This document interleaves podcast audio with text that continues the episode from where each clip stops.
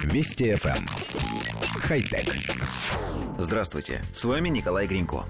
Группа шведских инженеров предложила концепцию тканого или вязаного полотна из электропроводных нитей, которая может стать идеальным материалом для экзоскелетов. Авторы связали и соткали первые образцы умной ткани, позволяющей контролировать движение объекта, на которую надето изделие из нее.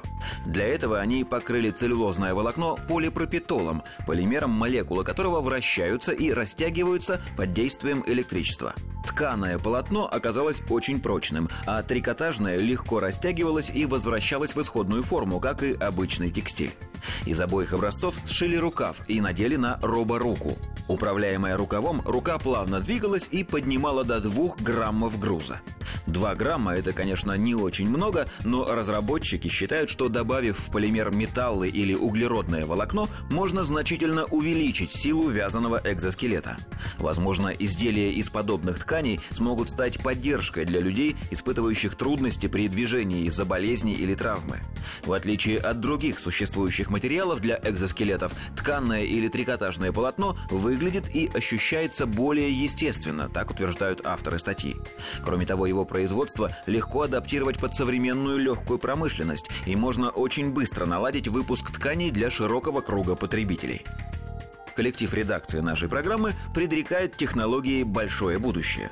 Рано или поздно экзоскелеты все равно начали бы встраивать в повседневную одежду. Теперь же стало понятно, что это дело не такого уж отдаленного будущего. Одежде, увеличивающей физическую силу человека, найдется множество применений. Первое и самое главное – лечение и реабилитация ослабленных больных. Второе – спецодежда для тех, кто работает физически. Затем туристы и любители-экстремалы, которым такая одежда поможет испытывать меньше усталости.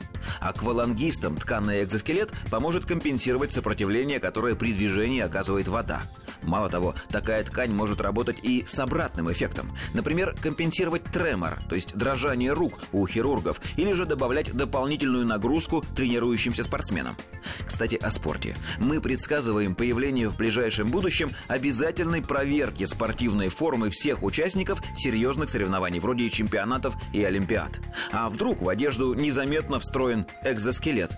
Не заставлять же спортсменов, и особенно спортсменок, выступать в своем естественном виде.